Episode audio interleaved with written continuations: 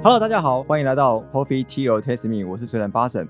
今天我们蛮特别的，我们今天邀请到的是这个大雅创投好序列执行合伙人。但是大雅创投看起来有点硬，那他其实本身自己也有很多的副业，他也蛮斜杠的，所以我今天想要特别的邀请他，除了聊永续的这种议题之外呢，可能他也会分享一些其他，嗯，你可能想不到的一些内容。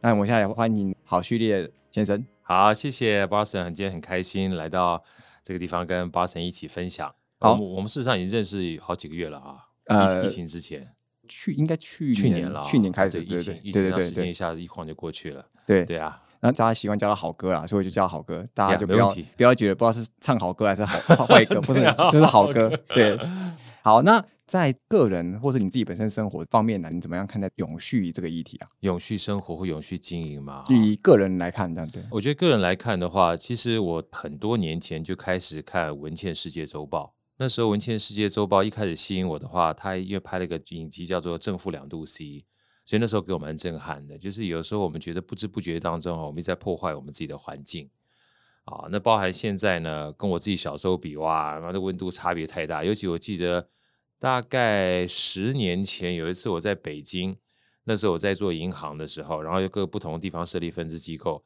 然后有一天中午出来，跟我们那个在设立分支机构装潢的这个兄弟们，我说：“ 啊，怎么北京这么热啊？”然后我才站一下，就站在门外，嗯，八十你很想象，我的皮鞋已经粘住了。那么夸张，，对对对，橡胶融化了，，对，橡胶融化了。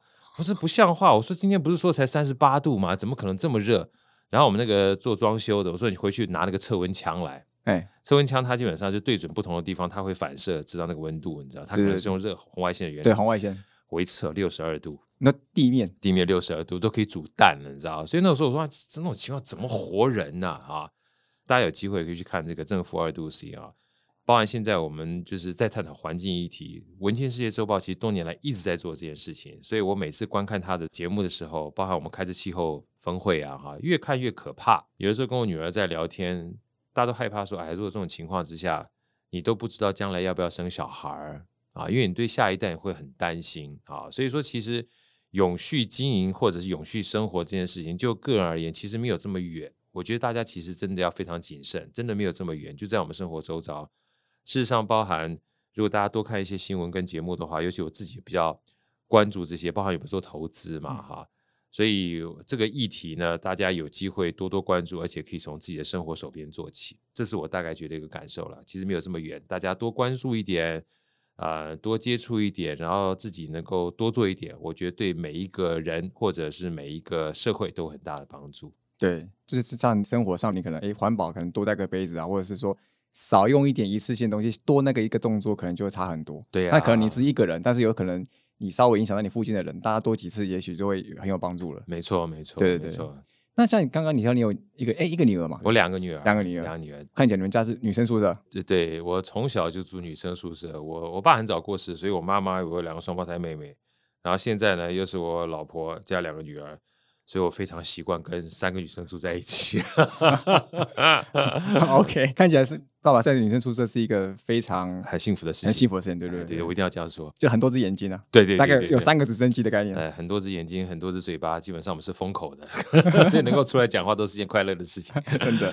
那像你刚刚，像你知道，其实小孩子未来其实也蛮担忧，所以像你现在身为父亲，也是一个丈夫嘛，那对，以这个角色啊，你怎么样看待这个永续这件事情？它的 impact 跟这个冲击有多强大？对下一代来说，嗯，每一个个人哈，坦白讲，承上启下，其实不仅仅是父亲哈，不仅仅是丈夫，你也是小孩儿嘛，对不对？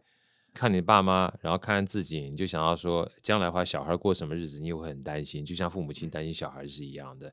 不管说是天气变热也好，环境变差也好，空气变糟也好，尤其那时候我在北京的时候，外面空气之糟，你知道，然后又看到这个 PM 二点五，啊，那时候也是一个北京一个影片，跟这个正负二度 C 是一样的，对对对，你就发觉不仅仅是温度而已，还包含空气，事实上包含水这件事情。因为我女儿喜欢看漫画，所以我也喜欢看漫画啊。现在不看漫画，看动漫。我说我从小的时候就曾经看过一个漫画，名字已经不太记得了。在那个漫画里面，就出现了水要用买的，还出现了空气要用买的。我说看，那这是荒诞的，不可能，对不对？殊不知有一天，现在水真的要买的了。更遑论说，我们戴着口罩的过程当中，坦白讲，干嘛？除了规避这个病毒之外，哈，很多的口罩它也是防堵所谓污染的空气跟 PM 二点五。你怎么知道有一天空气不用买的？就搞不好人人都要背个氧气筒，氧气筒要用买的。对，所以这个是很可怕的现象哈。就是不管说身为父亲、身为老公、身为人子，都是一样。你周遭的亲人也希望过得好。以前我们只会说啊，你吃得好、睡得好就好了。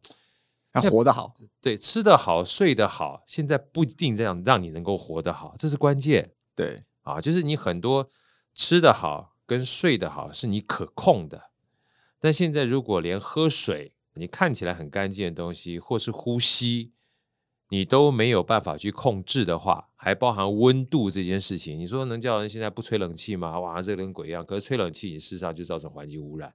然后温度越来越高，对，然后这很奇怪啊，对不对？就是你做的是照顾自己的事情，可是你却危害这个环境，有时候是不自觉的哈。所以说，这个东西对我们生活而言，呃，有的时候你想要做好，但是你一不小心对自己好的事情，就对环境不好。所以我觉得像这样的一个环保的概念啊。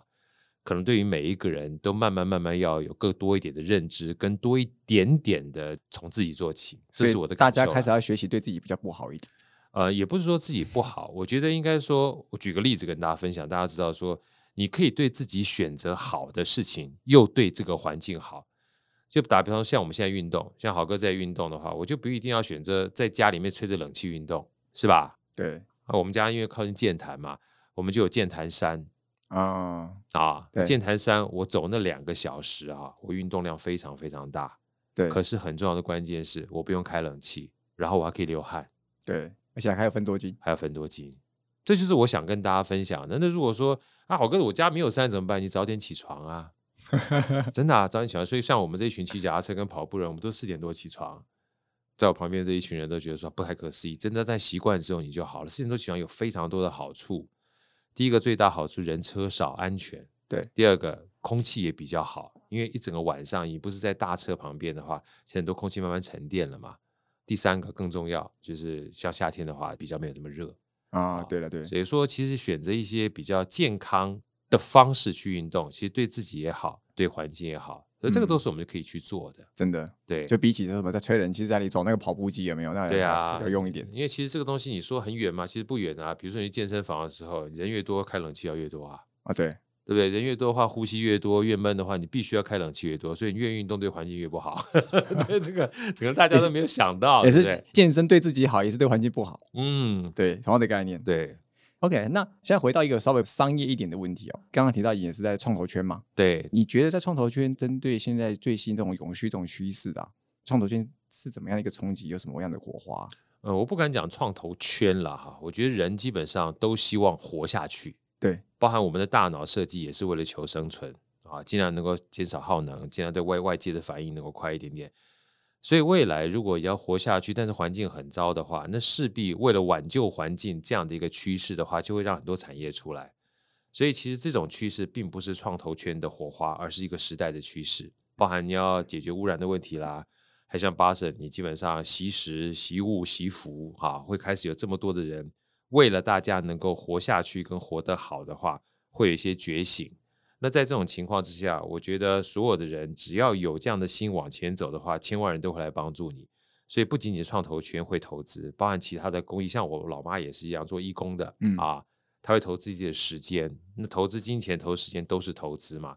那越多的人去做投资的时候，我觉得他基本上就会是一个风起云涌的趋势。对啊，像我妈也是在医院当职工了，所以她也是投资自己的时间将近快二十年了吧？对啊，所以基本上我也是受家里影响，就是奉献点出去没差。可能时间都会都会都都会会留回自己的。像我们去山上运动的时候，啊，我说不吹冷气，你看又省钱，又呼吸到分多精，又让自己健康，还觉得自己对下一代有贡献，对不对？你这样想的时候，这运动基本上这个心里都跟花儿一样就开了。而且在外面走 山走一走的时候，遇到人还可以顺便聊个天，啊，交个朋友呀，对不对？对啊，老人家在山上没事也会跟你聊天，对，挺好。对，那这样子，我想说，不一定创投圈呢，或是整个大环境来讲，你觉得这样我们遇到的这种情况是挑战还是机会比较多？呃，或是以商业来说啦，我觉得呃，应该分两个地方来看啦。如果就投资来看的话，它肯定是个机会嘛，因为我们讲说投资投资什么，机会就是趋势。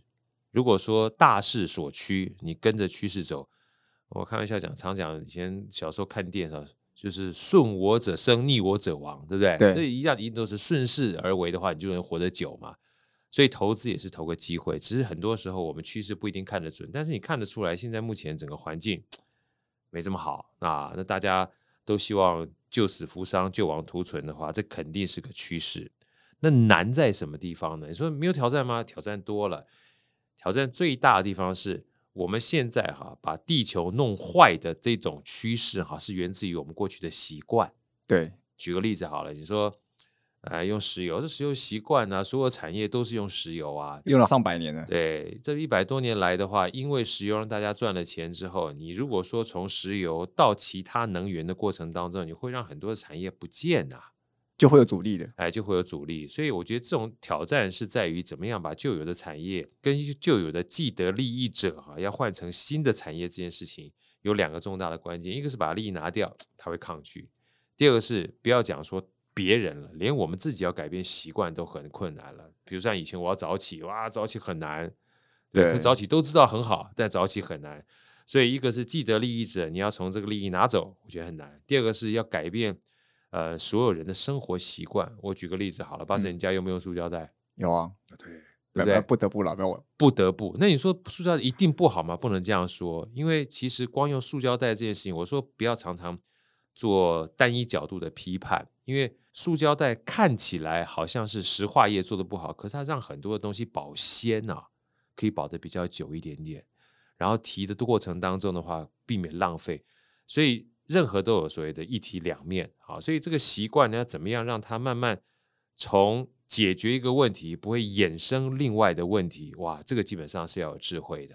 对，好，所以我说，呃，一个是既得利益，另外是改变习惯的过程当中，让转变习惯这件事情不会解决了旧有的问题啊，然后衍生新的问题，这个是很大的一个挑战。这是好哥自己的一个想法了。对，像你刚刚提到这个塑胶袋这件事情，的确也是，因为有时候塑胶袋你重复利用，比起你去使用什么用用一次就丢掉，它其实搞不好你重复利用越多次，其实它这个价值反而还可以提升，其实反而还更环保，不一定真的就是很不环保的一件事情。对，所以我通常不会特别去刻意强调说你该怎么做，该怎么做，因为我没有数据支持啊。比如说我我可以说，今天我在家不要吹冷气，出去运动这件事情是很 OK 的，因为我这样子思考下好像没有创造衍生的问题。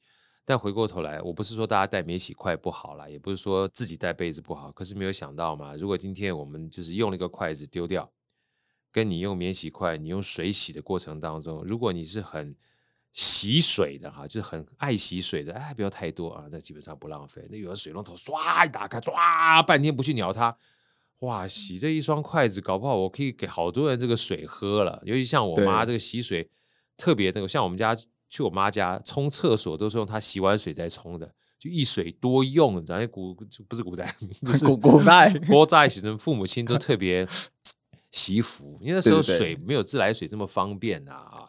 对呃，包含他这个洗菜也是一样啊，你会发觉他洗菜就是这个水洗完之后，他可能可以洗的再洗其他的，再抹地干什么？剩下抹地的水再去冲，就是他们这个概念是有的。那有的时候我们为了环保啊，带个免洗筷，可是有些人他用很大的水啊，这个很浪费的水去洗的时候，甚至洗筷的时候一转身，我也看过，我去好朋友家看过，啊，水龙头就不关，哇，半天洗一双筷子，我觉得那基本上那个整个洗碗槽都可以满了，那不是浪费？那个好朋友是谁啊？呃，哦不能说呃，好好哥，好不好？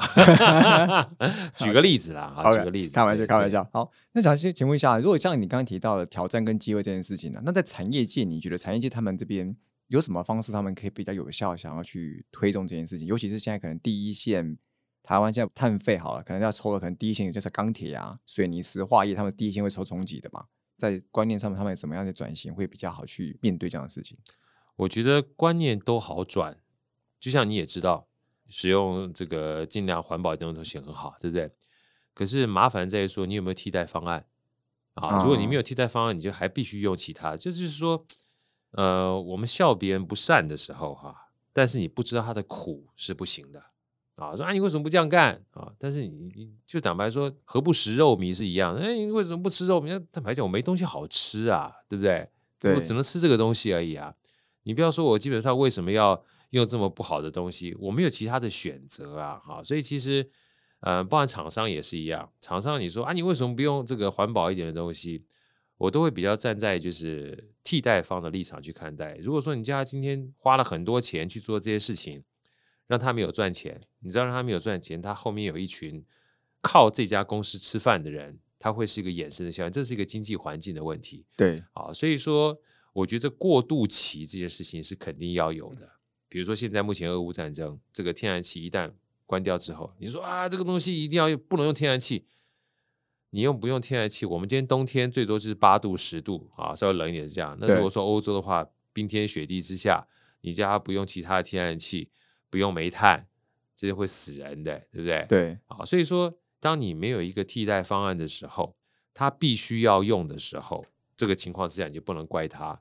而在同时呢，产官学界其实我觉得大家都在做了，包含所有的研发都在做，包含氢能源啦、绿色能源啦，哈，这些大家都在做。我觉得这个东西只是看我们有没有办法跟得上这些对环境不好的能源，或是环境不好的因子，有个比较好的替代方案，如此而已。那至于教育部分而言的话，我觉得也大家都在努力进行，因为全世界不管是从小到大，尤其像一零八课，刚刚我也看到很多的这个相关的概念都在这里面。我从我女儿就知道了，像我女儿他们自己在学校里面就常会把环保议题挂在嘴上，这个比我们还认真啊。对，而且他们好像有些课纲好像要跟一些 SDG、ESG 相关，还要结合课程，然后去社团要活动之类。你跟我讲这些 ESG，我都觉得对他们也是高大上的。他们想的东西更直白。我将来活都活不下去怎么办？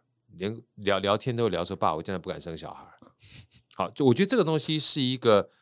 危机带动他们去想要做一些事情，我觉得更直观一点点，因为关系到他未来他长大了之后环境长什么样子。对，这就回到刚才这个八神问好哥第一个问题，跟他的生活息息相关的东西，他就会更贴切知道该怎么去选择。对，这这个我觉得是从产官学界事实上到扎根到教育，呃，有危机感才会知道说我要做一些东西。嗯，那当做一些东西从从小朋友的时候，这些小朋友长大之后，他不是产官学，他就是人。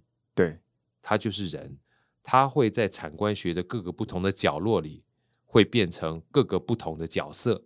所以，我们是从人变成角色，然后散布在产官学里面。嗯，所以这些人呢，如果从小他都有这样概念的话，他就会在各个不同角色里面去扮演对环境尽一份心力的这个，算是推手吧，大概是这样子。我好奇，你刚讲替代方案这件事情呢，我想说，对于企业来讲，你觉得？是给他们奖励，因为像现在我们政府要提出的是可能会有什么碳费，有点像是一个罚款或者惩罚之类的东西。你觉得这种惩罚性的方案跟奖励的方案，哪一个比较好去推动产业真的想转型？嗯，就历史上的经济的方案而言，哈，不管是奖励或者是惩罚，都有效也没效，你没有办法说单一而论啊。我举个例子好了，今天给你奖励，给你奖励说你一定要做这件事情。对不对？对，给你奖励之后，如果没有人买呢？哎，我我奖励嘛，奖励做这个呃电动汽车啊，对不对？对，没有人买没用，对不对？为什么不买？因为这个充电桩还没有盖好啊，因为电池换的不方便啊，所以真正还是需求端。是，那需求端为什么我都做好了还没有人买呢？因为虽然有奖励，但是成本还是没有办法跟汽油的车去比较啊啊，所以它是有非常多的因素在这个里面的。所以当政府想要去补助的时候，不要忘记政府的补助钱从哪里来？纳税钱，纳税钱还是从你口袋过来？那所有的人要赚钱，他才有足够的财政收入去做补助。对，好，所以这个东西基本上它是环环相扣的。可是，一般人在思考这个问题的时候，他没有办法啊，所以我才讲说，就算是官员，如果说啊，我今天给你个奖励，啊，你就好好干啊，不一定，不一定会达到一定的效果，因为如果政府都没有收到税收的话，他奖励也有限。对我今天奖励你是奖励一百块钱，还是奖励一千块钱，奖励一百万，差别很大。就像如果今天八十你在公司里面说啊，我给你奖金，先跟我说说你奖金到底发多少？你发个一百块钱还不不要发给我，这基本上是损我，对不对？对你发个一百万，我要开玩笑，我挤破头都进去。所以这跟资源的多寡是有关的，而资源多寡羊毛出在羊身上。如果本身这个社会或者国家没有赚钱的话，他也没有这么多资源可以去做补助。对，这个是我想说。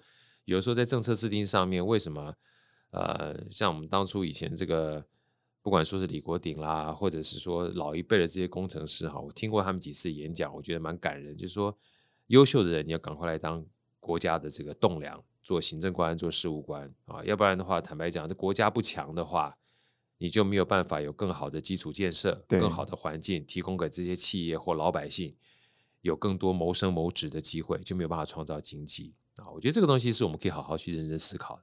了解。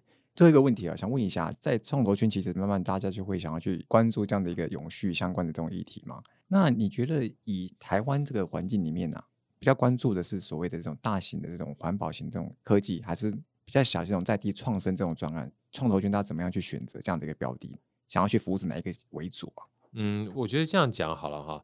呃，以创投的这个角色而言，我们分两个字来看，一个叫创业，一个叫投资嘛哈。对投资就是为了赚钱的，对赚钱呢不一定是赚大钱，它可能趋吉避凶。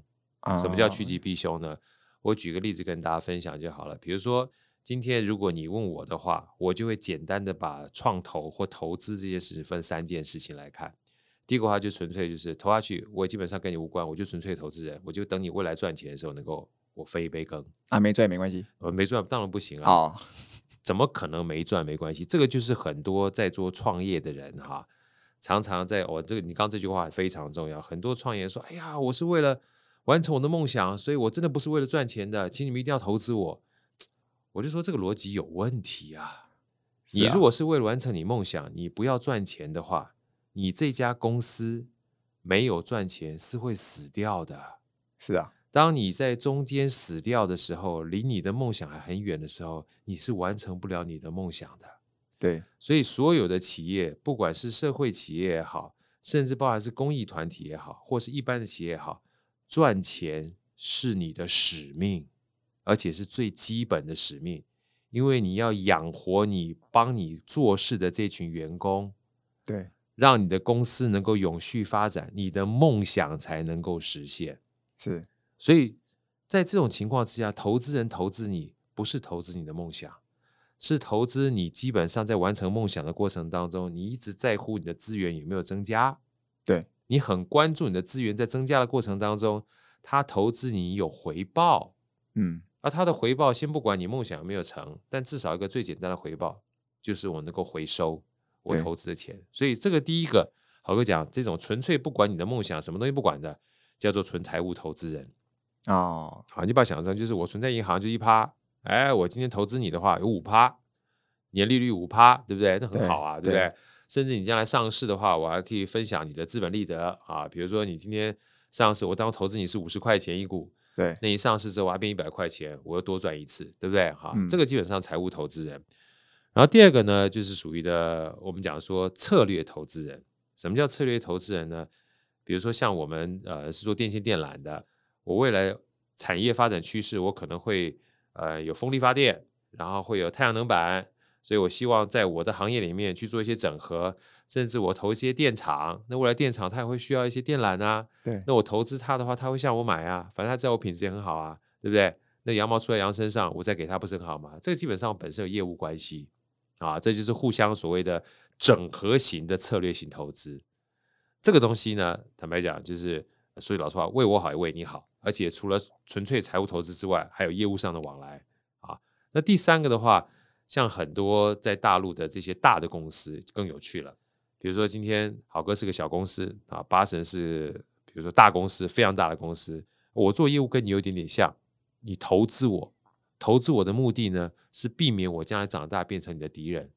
啊，包养竞争对手，哎，你你可以说包养，但我会把它讲说，就是把敌人纳为自己的团队里面，啊或是营队里面，变成是个伙伴 OK OK，啊，变伙伴关系啊，变伙伴关系的情况之下呢，你可以说是投资，也可以说是并购，那我们就变成一个伙伴关系了，之后从敌营变成友方了，啊，对不对？那敌营变友方的话，我不过是拿一点钱给你，我们不是竞争关系，而你未来赚的钱呢，你跟我是一个分润的关系。嗯，所以你不用怕我去跟你做竞争，共享市场的概念，共享市场啊。那如果说你说啊，我直接被你买走好，那更好啊，对不对？我基本上有一个富爸爸，然后我们就在一起合作了，我有更多的资源，但是我又有你所没有的一些相关的技术或者竞争利器，那基本上就是从竞争变成合作了啊。所以这三种，不管是任何一种啊，我觉得坦白讲，在创投的 idea 里面都不太一样。那回过头来，里面有没有包含着永续这件事情？我跟你保证百分之百都有。你嗯想想看，这个基本上也是一个逻辑上的观念，没有一家公司不想永续。你要思考这个问题，有哪一家公司不想永续？哦，对了，企业都想永续，对，所以这个就是很有趣的一件事情。说啊，你想不想永续？你想不想做永续经营？没有一个人不想永续。我们要先理解这个东西，只是会走偏了路而已。所以我们叫短视尽力，什么意思？大家可能没有思考过。短视尽力就是你基本上只看重眼前的目的，不管后来会不会很惨啊。我最近读了一本书叫《纳瓦尔宝典》啊，《纳瓦尔宝典》说了一句话，说你要拼命赚钱，但是千万记得一件事情，不要做违法的事情。纳瓦尔是 N A V L，纳瓦尔哈，纳瓦尔是 Twitter 的基本上创创业家哈，他都投资非常厉害，后来算是一个持续不断的一创业家。他说，做任何的事业，任何的赚钱，一定要正派，不要犯法，因为你只要一旦犯法之后，你被抓进去之后，你就没有永续这件事情，你享受不到，对不对？嗯了解，所以说，没有一家公司不想永续，只是如果你没有想清楚的话，你很可能你为了赚钱就断送了永续这条路了。但这个永续概念不违法，应该也包含的就是没有所谓的顺势而为，比如说像永续，它是一个趋势，大家做不伤害环境，所以我觉得这个违法它应该更广义的概念，应该不只是说真的是法律这个层面，搞不好就是针对会不会害到整个所有的利害关系人，包含环境等等，或是一般的社会大众，这些应该都算吧？算啊，我所谓违法哈、是纳瓦尔宝典里面讲说法律的法嘛。对，那我们扩大而言的话，如果你想要自己能够活得很久的话，你就不要害这个环境啊，你违背自然的法啊、但你自己也永续不下去了。永续不下去了，对不对？所以嗯永续很多说要不要做永续，这个其实是一个伪命题。没有一家公司它不想永续，尤其包含我们讲说，会计师在查账的时候，最后一句话英文叫做有没有 going concern，英文的 going concern 就是有没有永续发展下去的危机，嗯翻译就是这样子。所以会计师盖章那一刹那，就代表你从现在开始，就我看到的资讯，你继续活下去没问题。他每一年都看一次，哦每一年都看，你每一年都看一次，对不对？是，那你要告诉他说，我现在永续经营有问题，哇靠妈，立刻给你盖个红字，那你接下来投资人都不会投资你了。所以其实就永续经营这件事情而言的话，每一家公司他一定都想做是，啊。那包含会计师做什么，这是好哥自己的观点。会计师就是要抽丝剥茧，看看你是不是有永续经营上的风险在，然后提醒给你，提醒给投资人了解，啊。比如说你很认真做事儿，对不对？对但是你一直用赊账的方式去帮别人做生意，一直赊账，一直赊账，对，一年做一生生意呢是一千万的营收，结果账上挂着应收账款一千万，讲白了，你一年之内都没收到任何的现金，那就危险啦，对不对？你只会做做生意，但不会收钱，对，就永续不下去了永。续不下去了。那这个东西呢，就违背了不是自然的法，而是商业的法，对不对？这个东西在商业上面的话，对你赚钱一定要收到钱，对，你才真正赚到钱了、嗯我，常讲说，如果你赚钱没收到钱，你干嘛赚了？比如说，我今天问巴神，哎，你在帮我上上班啊，这个钱啊，薪水一个月一百万，要不要来？来来来，一百万这件事情，一年就一千两百万，这钱蛮多的哦。我十年之后一起给你，给你一二，就会笑笑笑看着你说拜拜。是吧？对不对？赚钱不是赚爽的，要真正赚到看到白花花银子才要赚钱嘛。虽然听起来很俗，但这个基本上就是一个简单的概念对对，了解。好，今天非常感谢那个豪哥给我们一个非常精辟针对他个人永续的看法，以及在创投圈身为这个投资人的角度啊，来这个怎么看这个永续跟企业这些关系哦。再次谢谢大洋创投的好序列执行合伙人。谢谢巴神，谢谢谢谢，感谢您，好，我们是 Coffee Tea or Taste Me，我是主持人巴士，我们下次见，拜拜。拜拜。